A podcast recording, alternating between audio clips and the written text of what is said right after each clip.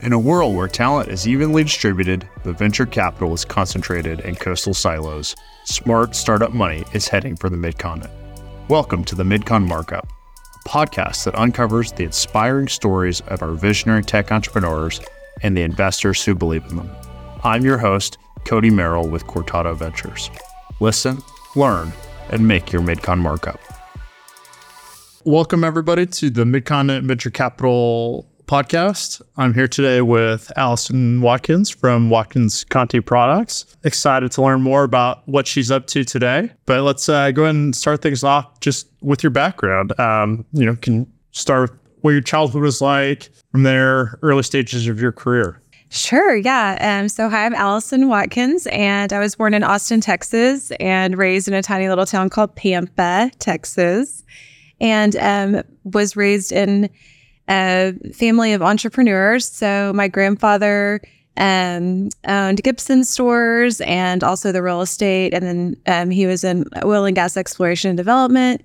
And my father went into the same in commercial real estate. And so I think I just learned about entrepreneurship early on, whether I wanted to or not, at the dinner table over Christmas. You know, all of the challenges and um, and all of the big wins as well. So it's kind of what it was like growing up. And then um, I, I, love music, so I actually ended up going into radio and um, was in radio sales for a few years, and then um, went to News Nine, worked at the CBS affiliate here in Oklahoma, and then um, had a baby, became a mother, and. So- were you a reporter there? what were you doing? No, I was in sales. Okay. So the television commercials. Gotcha. So when I became a mom, I was working a lot of hours. And so some of my clients wanted to come with me. And so I started a little advertising agency working out of home and then also ran um, the back end of a plumbing, heating, and air company.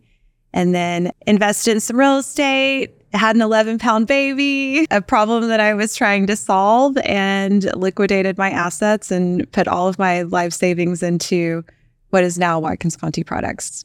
Okay, so for the for the men listening, how rare is an 11 pound baby? Very rare. She's amazing. She's miraculous. She's incredible um, in many ways. But yes, it's very uncommon. So it's almost the size of two babies. Like twins come out being like five to six pounds each. So people would ask me if I was having twins, and it was not a fun question. she was just extra special. She still is extra special. Still is extra special. so, walk me through the the epiphany moment with Watkins Conti. Like, how is it that you felt the need and then decided, you know what, I'm going to be the person to solve this problem and take it to market. Yeah. So, I mean, how graphic should I get in this discussion? Because it's quite personal and vulnerable. So, well, let's I guess, as graphic as you want, and then you, can always we can edit. Uh, cut out later. We can edit. So, so yes. So, towards the end of my pregnancy, my my daughter was so heavy that I was experiencing um, involuntary urine leakage uh, which was painful, I think more on the mental health side of things than anything else. And then I kind of thought that was going to go away. I didn't realize that it was something that was chronic. Um, I had experienced it a little bit before with my son after, like, whenever I would go to boot camp and do jumping jacks. And I was a runner at the time. And so with running, I had a little leaking, but nothing major.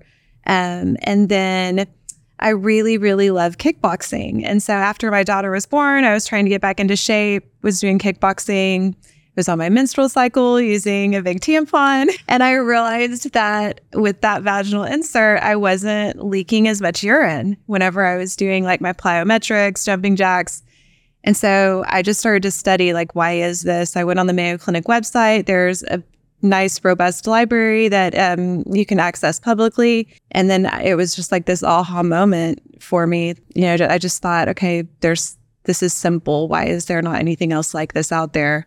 So then I start. I went to the USPTO website. You can search, you know, different um, things that have been patented, and I couldn't find anything. And obviously, there wasn't anything in the marketplace for me. So, so yeah, that's when I thought, you know, with my marketing background and sales, with um, you know, advertising, when I recognized that at some point in our lives, three and four women will experience this what? 75% of women? 75% of women over the age of 60 experience stress urinary incontinence or some some form of incontinence. And is it is it always connected with pregnancy or is it no. usually connected? Okay.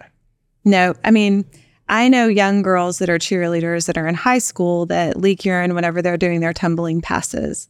Um, it's very, very common with athletes and CrossFitters. Um, and of course, does start oftentimes after women have children. And then as we get older, I mean, it's it's just the anatomy and gravity, the two.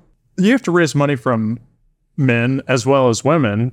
I imagine you face this a lot of the times where you're trying to tell the story, but it's maybe hard for the other person to fully appreciate. Absolutely. It's been very, very interesting. In the early stages, hired a doctor to come out to my office and explain to me how to describe the solution in an anatomically correct way so that I wasn't just saying vagina in, in, rooms full of men because it was obvious whenever I would talk like, you know, whenever I would just be using lay terms, um, people would get uncomfortable. So it's a, it's a uh, very personal problem and story. Was it hard for you to start talking about it publicly? Right? It's still is, it it's, still it's, is. It still is hard for me to tell my personal story publicly. But I know that so many women experience this that I feel convicted in a way. Like I have to do this. This is this is what I this is what I do now. so have you always had that sense of justice, that moral fortitude, that feeling like you have an obligation to stand up for what you believe in, and that's just something that you've always had? It's just in my core. I mean, I can remember I've I've done all kinds of different things. I've bartended, waited tables, things in that nature, and I just could never like morally feel good about what I was doing. I knew that I needed to do something that I felt like was, you know, serving people, but that I could also um, make money at. Lots of people have great ideas, particularly for inventions. Mm-hmm. Everybody just wants to be the idea person. And it's like, oh, wait, yeah, wouldn't it be great if this thing existed and I got rich from it? It's quite a different thing to say, I have such a connection with this problem. I'm going to solve it. Whatever gaps in my pre existing knowledge or experience, I will plug those gaps what was that journey like for you? Like, when did you call yourself an entrepreneur, right? Like, when did it go from, mm. oh, this is kind of a project to like, you introduced yourself to other people, like, this is what I'm doing? Oh, gosh, I don't even know if I can pinpoint exactly yeah. when that was. I remember my brother would introduce me as an inventor, and I felt like that was so absurd.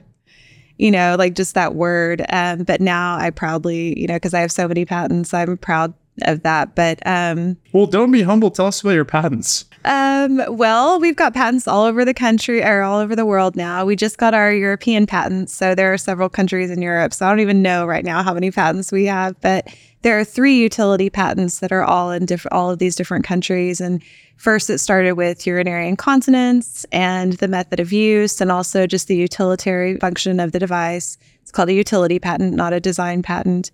And um, we've got design patents though, on kits, we've got trademarks. Um, but when COVID hit, um, our clinical trials shut down and I just couldn't stop going. So I started writing intellectual property around, I started thinking about women and what we have to deal with. We have to go to the gynecologist, we have to get in stirrups, and it's very vulnerable. It's just very uncomfortable. I don't know anybody that likes it. So I started thinking about different things that we can do with silicone vaginal inserts for diagnostics and different, you know, drug delivery opportunities and things of that nature and started patenting all of those. And so now we have a really nice, robust portfolio. So Watkins Conti Products at one time was just a urinary incontinence company. And now we're a female pelvic health company um, with our intellectual property portfolio. In terms of the difference between a utility patent and a design patent, mm-hmm. how much more powerful and defensible is a utility patent? Well, I can't say because I'm not a lawyer, but it's it's different in the sense that with a design patent, you can draw a different design. It's aesthetic. So you can, you know, change it slightly the way that it looks and boom, it's a different patent. And with a utility patent, it's actually the functionality of the product that you've created. It's not just the shape, it's actually what it does.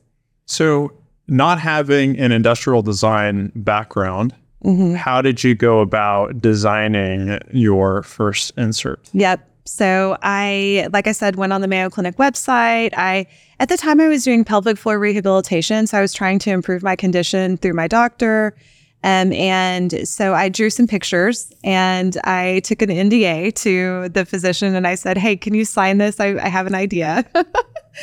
and so they did. And I showed You them a it. picture. Yes, signed the NDA. actually, I've had several doctors now sign NDAs that I um, scheduled appointments with as patients because I was just trying to get in. but that was kind of what validated the concept in a way was Yeah. were those conversations um, and so then i just found a woman in Catoosa, oklahoma that could take my drawing and put it in cad and then i found a company that would um, manufacture just like prototypes for me.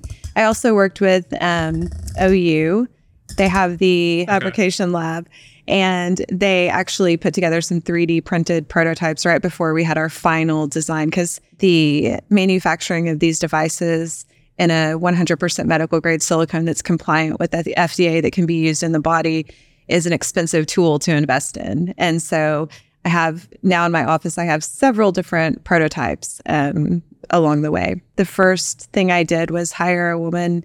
I think I paid her $600 in Catoosa, Oklahoma to draw this up in CAD and and then I sent it off to have a prototype made and then in the spirit of real entrepreneurship used it myself and um, continued to modify from there um, to make sure it was comfortable and efficacious. So, what is the process like to get FDA approval for a device versus drug development? So it depends on the class. So there are different classes. So if it's not a, an insert, it's a class one. And because this is inserted into the body, it's a class two. If you can have a predicate device, which is something that is similar but not exactly the same, um, then it's a little bit less stringent. And if there's been proof that that predicate device is non-invasive, it's a little less stringent. So that would be called an IDE exemption. Um, and then from there, you, you know, I mean, of course, now I know this, but I had to hire regulatory experts to educate me on this. But there are many different facets of this FDA approval process that people don't understand. Like, it's not just clinical trials. It's we had to do biocompatibility testing um, to ensure that after the manufacturing process, that um, it's not going to interact with the body in a way that's toxic um, or that'll cause irritation or sensitization, cytotoxicity. Um, and then we also had to do engineering testing before we could use it in human to make sure that it wasn't going to place too much pressure, um, that it was going to not break upon removal, um, that a woman with a compromised dexterity in her hands could actually fold it and insert it properly without, you know, like an elderly population. We have to consider everybody and all the different things that could go wrong. So basically, we based all of this testing off of um, failure modes effects analysis, and then did the test the testing based on that.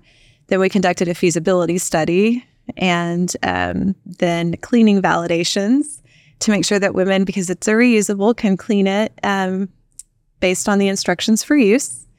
Um, and then, of course, clinical trials. So we did a feasibility study took all of this information to the FDA, thought we were going to get clearance, and they said, you know, we think there may be a placebo effect. We're going to ha- go ahead and have you manufacture a device that doesn't work and compare it. So that was like a punch in the stomach. And I had to go back to the drawing board, figure out how to manufacture a device that's a vaginal insert that's not going to work but that would have the placebo effect to prove that women, you know, don't tactically dehydrate if they believe that their product is working. So we did that, and that's called a blinded controlled study. And then we conducted those clinical trials over three sites across the United States Stanford, NYU, and Thomas Jefferson University. And now I'm just thrilled with the data. I'm so glad that we did it this way because I feel like we're so far ahead of all of our competition. And because we've done a very robust trial, we have a diverse population um, ethnically and socioeconomically, and um, fabulous data. So we're presenting to the FDA like in the next few days. Oh, wow. How exciting. It's so exciting. It's been it's been a ride. So, what is the competition like? The competition as far as it's crazy. I mean, there's the transvaginal mesh surgeries, which I don't even consider to be competition. Um, the entire market is about a $20 billion market, and 16 billion of that is adult diapers and pads. And so there's very clearly not a wonderful solution for everybody because I don't know a woman on the planet that says they would prefer a pad or a di- an adult diaper. Um, and so that's where I feel like it's really exciting for us because we're going to Doesn't people feel self confident? it does not. okay. So that's where I feel like it's an exciting time for us because we're really going to disrupt the market. It seems like you've invested heavily in res- in uh, intellectual property protection, not just in the U.S. but globally. Are you thinking about like a global rollout, or Absolutely. is your game plan uh, be able to sell it in the U.S., develop a little bit of traction, and then one of the larger manufacturers would most likely acquire you at that point? I mean, I think there are so many things that can happen. And so I can't say for sure. Um, you know, I'm looking for strategic partners. I want to partner with an organization that can really take us forward. Um, I have been so thankful to have been invited to the NIH. I was there last week um, in Bethesda, Maryland, and um, there's an innovation equity forum for women's health specifically, and I was advocating for urinary incontinence and um, showed the devices. And this is funded by Gates um, Foundation, and um, you know there were women there from all over the world that want our product, and women in Africa particularly. You know, there are populations that um, going to the doctor is just not really an option. And so they need something that's going to be a little um, easier to use and self administer. And um, we need to provide that to women where they can, you know, meet them where they are. And so I'm excited about that opportunity. And I really want to provide these underserved populations with devices. So that it would be wonderful if we could get some non dilutive funding to scale that. And I think it would just grow our business even further. Um, but yes, the plan um, is to roll out in the United States um, initially and and scale and do a limited market release first, where we already have a footprint. But I think it's going to grow relatively quickly because there's a big need. So fundraising is a problem that every entrepreneur struggles with. If it were easy, everybody would do it. But it's actually excruciatingly difficult and it's impossible right up until the moment when it's not.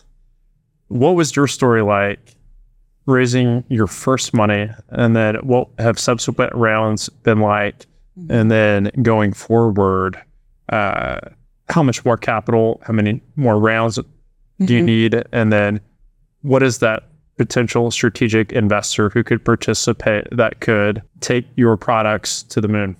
Yeah. Um. So yeah, I mean, it was bootstrap all the way. Um, I basically spent my entire life savings on um, the prototyping and the first patent um, that we filed, and then That Yes. conviction. How, why did you think you were going to win?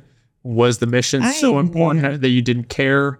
Was it a combination of all of these things? It was a combination of all of it. And Yeah. I just knew. I mean, I just knew. It was like, and I tell people this and it sounds really cheesy, but it's 100% true. Yeah. Like I was fighting with God about this because I was so convicted. And I thought, really, God, this is your plan for me. I'm the urine leakage lady. Thanks a lot. um, but I felt like I just knew. I knew that it worked for me. I knew the mental health side of it and how depressed I was and how um, you know, how many women suffer. And I think that that's, that was it. I mean, I just, I had to do it. Um, and so I talked to my family at, it was Thanksgiving dinner. And um, I told them, I was like, okay, guys, you know, I've got this crazy idea. And um, I mean, I'm a student of life. I have a little bit of a colorful past. And so they really um, embraced it. And, and my mom was my first investor outside, you know, besides myself. And then my brother told me that he would help me raise the money. Um, oh, wow. and so he helped with some of those initial conversations. And there are people that he spoke to that said no right off the bat. And I never knew who those people were. And I think that was really helpful to have somebody with me on the journey. Um, and so he helped me raise the first $350,000 from actually a couple guys, one of them I went to high school with. um, who knew my family and knew my conviction. And I think that they just, you know, really probably more invested in me than, you know, vaginal inserts because they have no idea about incontinence. Um, and so we conducted the feasibility study utilizing those funds. Um, and whenever our product worked for over 70% of the women in the clinical trial, um, and they only used one size of the device, um, then doctors started investing. And when doctors started investing, that's when everything else sort of started trickling in um, because they treat patients and they know the problem. And, and so I think once we started getting, um, you know, key influencers on, on our cap table, that's when um, I had less trouble raising money. Raised venture capital. We didn't have venture capital here in Oklahoma. Whenever I first started this company, it was in 2016 and so whenever Cortado Ventures came on the scene, I was so thrilled to um, have an opportunity to present what I had worked so hard on. And so, yeah, I'm really thankful to have you guys as investors in the company. It's been great to work with you. Thank you.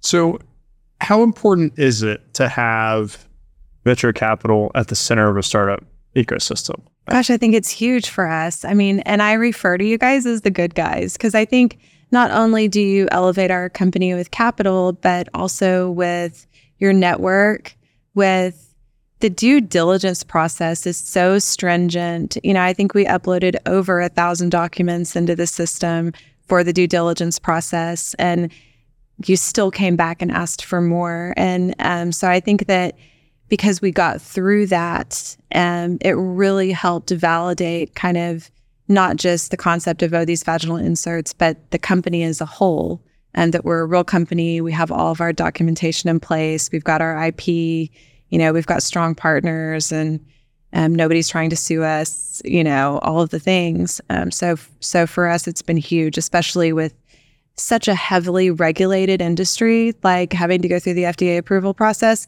I couldn't do this without raising money. We've raised seven million dollars at this point, and um, so there's no. I mean, as an you know, I started in my early 30s. I could not self fund this project, so um, it's been absolutely imperative. How much progress had you made before Cortado invested? So we had conducted our feasibility study. We had done um, biocompatibility testing. We had had several conversations with the FDA, but this was at the point where the FDA said we had to manufacture this sham device.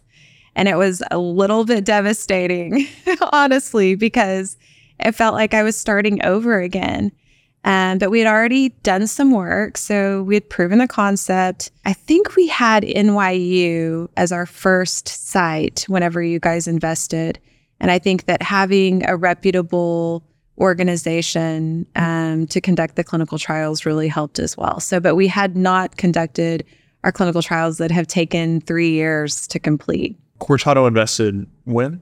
I don't know the exact date, but right around the beginning of the clinical trials so we just did at Stanford, NYU, TJU. It was 2020, right? Yeah. Close to whenever you guys first started. I don't know who all your first portfolio companies were, but I think we were one of the first ones. Got it.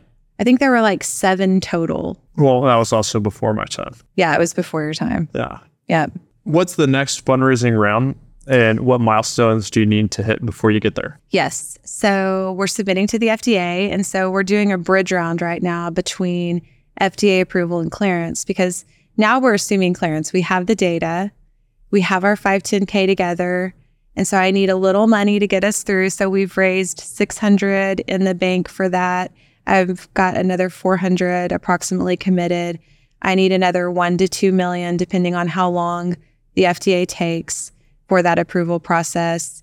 Um, and then once we have approval, that's kind of like D Day, right? I mean, that's the day that I think the strategic partners are really going to want to come in and and really examine us as a company and and look at whether they want to acquire us or make a big investment like a 10 to 20 million dollar series A to go to market and get some traction to prove um, you know, sales. What would your dream uh, round look like for this bridge round in anticipation of that mark where you said the major strategic players would get involved? My dream is the major strategic player, right? Right now. Yes.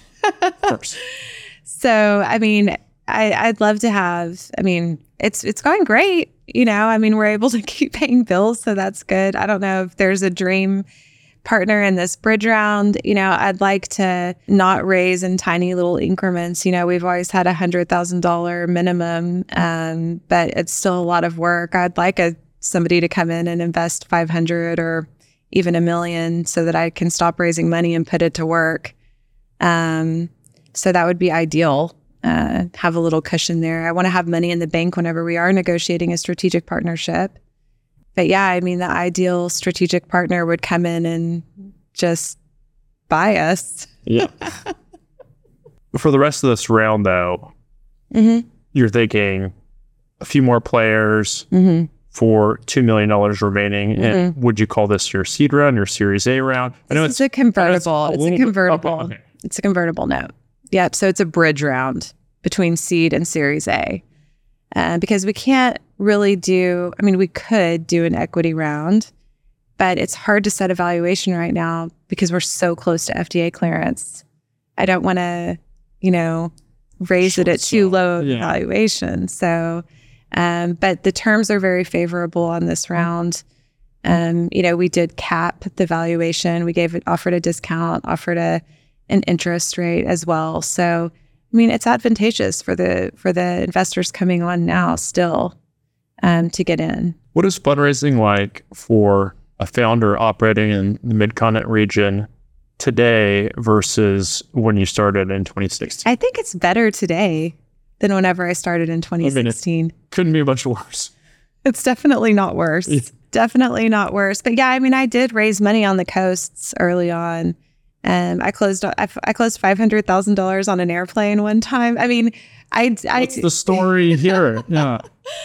um, yeah, I mean, I just um, had personal things going on. I was on my way to meet, have a big meeting, and and this guy sat next to me, and I thought I've got to get it together, you know, and prepare for this meeting. It was that night, and so I just started the conversation. You know, what do you do? Oh, well, this is what I do. You know, then he asked me to send him more information, and I just pulled my laptop out and sent it there on the airplane on the flight to New York. And then he ended up, of course, the diligence process took some time. Um, we didn't, he didn't transfer the money on the plane, but he's been a great investor. He and his brothers, and and so yeah, I mean, you never know where you're going to raise money from for sure.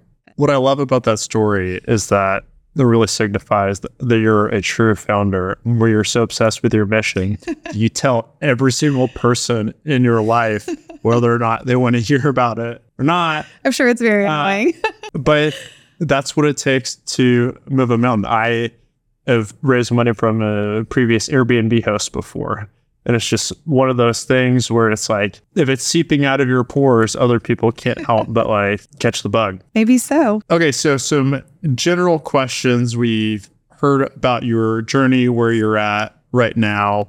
Looking back over your career outside of this current venture, Mhm. what would you say has been your biggest success and what has been your biggest professional failure? Oh my goodness. My biggest success outside does it have to be a career because i mean my children obviously i mean i grew and delivered an 11 pound baby and i have That we're- a round of I applause for also me. have a brilliant teenage son as well. He's my first child, and they're both just my joy and and really my true purpose. Um, they're they're the reason why I do this because I want to create generational wealth for them. I think early early on, um, I started my career pretty young, and I think I just had a lot to learn. Um, so I made lots and lots of mistakes. I'm not sure that I can pinpoint one exact mistake. I think in sales, I was really um, aggressive. I was a good salesperson. I think that my team members didn't exactly love me. and so looking back, I think I probably would have been a better team player um, instead of just so aggressive with my mission of trying to close deals. Well, you can't complain with results. Gosh, I don't know. I mean, I've failed a lot of times. I think I just try to forget those failures or learn from them. They pop back up in in my mind and I remember maybe what I could do better next time, but I definitely don't focus on on failures. And then success. biggest win. Yeah.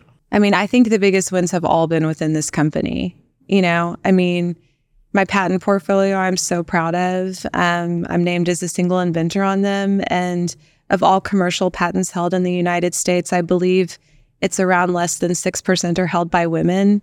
So I feel very proud by that. Um, also, just um, like bringing on such great, credible institutions to conduct our clinical trials has been really important for me. What do you know now about entrepreneurship that you wish you would have known at the very beginning of your journey? Well, I don't know. If I knew how hard it was going to be, I don't know if I would have actually kept going.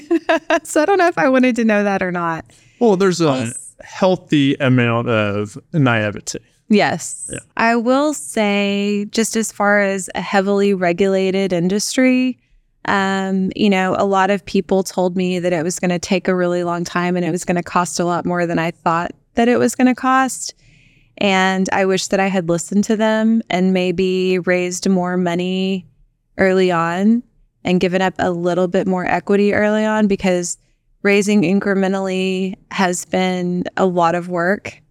And and I really, really was focused on you know, my earliest stage investors and not diluting them. And I think that that is important, you know, to try and minimize dilution.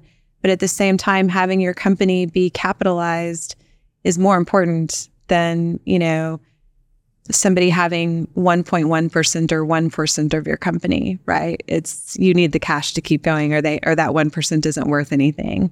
Dilution's a luxury to worry about. yes running out of cash. You feel that exactly, and I'm worrying about them, you know, and not keeping my company afloat. And so, you know, yes, I I want to be fair to everybody, and I want for everybody to have a good deal. But at the end of the day, I've got to keep keep this company going, or it's not worth anything. What career advice do you or will you give your kids? Yeah, I mean, I am constantly telling them that there's always somebody that's smarter and better. Um, I think it's really important for for everybody to know that there's always somebody that's smarter and better, and when you find them, hire them if you possibly can. Um, and not one, you cannot whistle a symphony, right? It takes an entire group to make a beautiful symphony, and so um, don't be afraid to bring on experts. It's what it's what keeps everything going. Um, constantly try to learn, you know, um, listen to other people's opinions. Those people that know more than you, that tell you things you don't want to hear, I can promise you do not want to go to those meetings, but you have to, right? Because those things that you don't want to hear are what are going to help you move forward. And you've got to be prepared for the negative things that are going to arise, and they always will. And so I think it's really important to have people on your team that you don't necessarily love hearing what they have to say. I mean, as as long as they're experts, obviously. So, what has been the hardest truth that you've had to learn the mm. hard way on this journey? Maybe you've heard it from an entrepreneur, you've heard it from a doctor. I mean, this FDA is a beast. The FDA is the hardest thing that I've had to get through. Um, and so all of the different things that come along with that, right? I think some of the hardest experiences that I've had is hiring organizations to help me get through this. And then they don't do a good job. You've got to hire somebody else. You've got to fire them and hire somebody else. That's the hardest thing is having to fire people and hire new people and find good talent. Are these W 2 employees or contractors or both? Both. I've had both. What is your best hiring advice for mm. employees and contractors. And I guess, goodness. I mean, firing could just vet them, vet them, vet them, vet them, vet them. You know, I mean, go with your gut about people, but also vet them. Don't just take their word for it. You know, call the references, get on LinkedIn, find people that you're connected with that know them and call them up and ask them what it's like to work with them. People can be really charismatic and good at selling themselves. Um, and so, really, you've got to do your diligence. It's it's just as important for the entrepreneur to do their diligence as it is for the investor to do their diligence, right?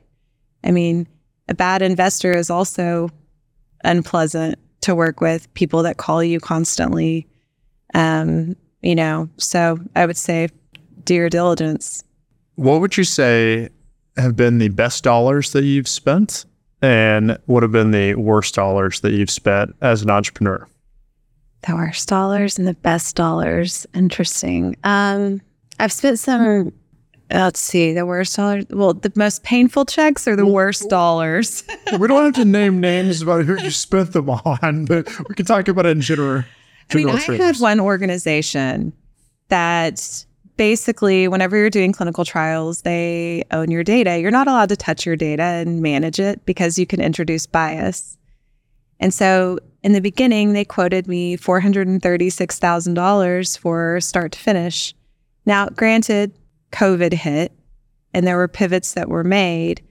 But to date, I have spent $1.6 million for them, for, to, w- with them. I've written that much in checks to them.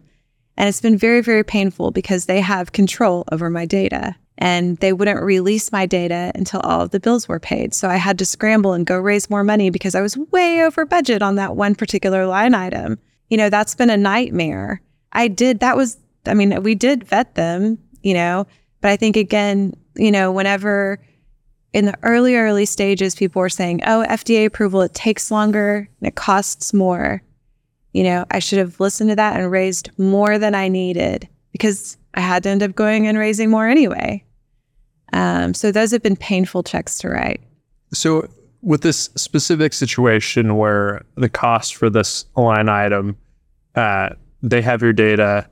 I mean, you're very much so beholden to them. If you would have had it to do over again, do you think that you guys could have had a little bit more robust uh, contingency provisions within the contract so that you weren't blindsided and that they could have footed more of the bill for changes that were needed on the fly? There were a lot of things that happened. They had a lot of turnover I have to take responsibility for my own contribution in this, right? Which I think is very important for every entrepreneur.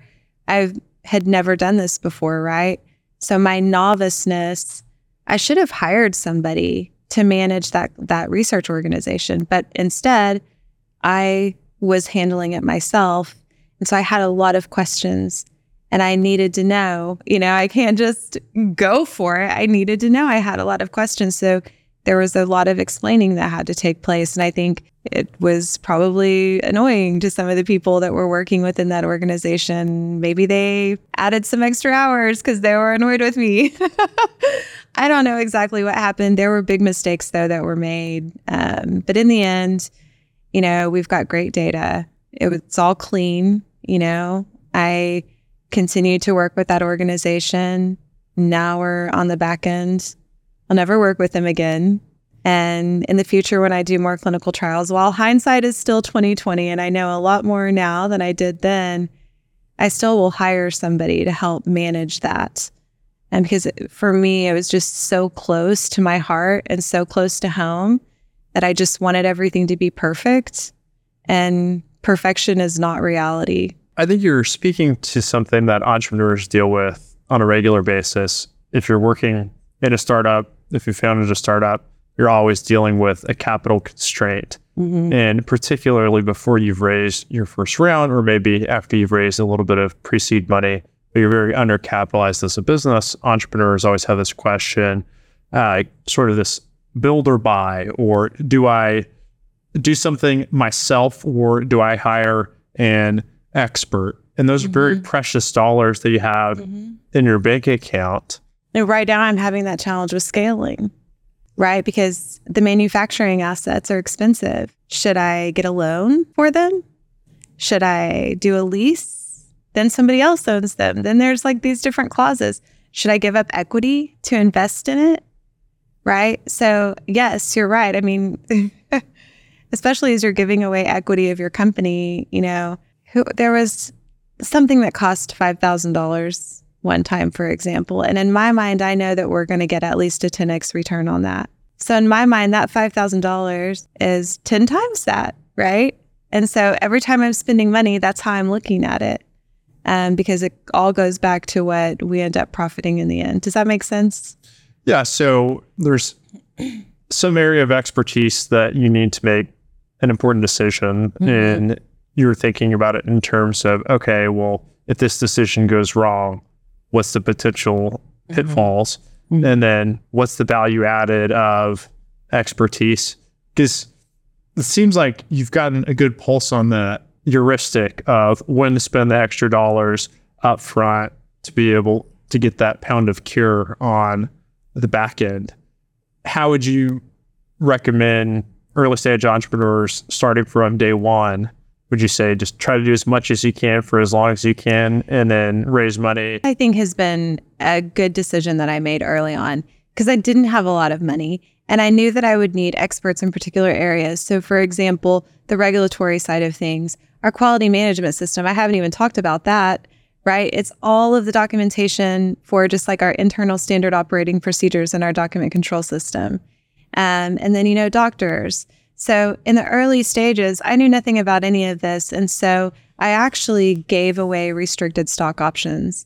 So, I gave away shares of my company to these experts. They were vested, meaning that they had to earn them over time. We had a very specific and clearly defined um, contract in place for what action items they would do in order to earn this stock. And now these people have skin in the game. So I'm still working with them and they, I still haven't written them a check, right? But they want for us to win just as much as I want for us to win because they'll get a big payday too. And so I think early, early on, you know, for me, that was a really good choice. And, um, and I'm thankful that that I did that. I think that this is one of the more successful stories I've heard of equity based incentives for advisors. I've heard a lot of founders say that they've been burned from it. They didn't have clearly defined agreements about what the contributions were going to be, and Mm. it sort of floated around in ambiguity. Mhm. But it sounds like for you, you made sure that there was very clear expectations on the front end and the nature of your business, the product, the FDA process, uh, where you really needed that that expertise, and you found a way to make it work. Yeah, and I mean, all of them were not perfect, so I definitely had to, um, again, dissolve some of those relationships. But that's where you just have to be aggressive. You can't be afraid to say, "Look, you're not doing what we agreed to." Um, other times, I didn't clearly define exactly what they were doing, um, and so that was really early on. And again, had to just dissolve it, give them, give up some shares that I really kind of didn't want to, but yeah, I mean, there definitely was a learning process. I would say advice for early entrepreneurs is make sure that there's a very clearly defined um, deliverable um, for the shares. And also, you know, it's been really important having a board of directors. I think every company should have a board of directors. Um, it's wonderful because they have a fiduciary responsibility as well, right? And so they help me to look at things because I'm so passionate and this is just so close to home. I really need those, you know, objective opinions on on, you know, this bird's eye view of, you know, things that I may be missing while I'm in the day-to-day operations of the company. And they also earn stock, Who the board of directors. awesome. Well, is there anything else about you or your company that we should include? No, those are great questions. Thank you. All right, I think that's good.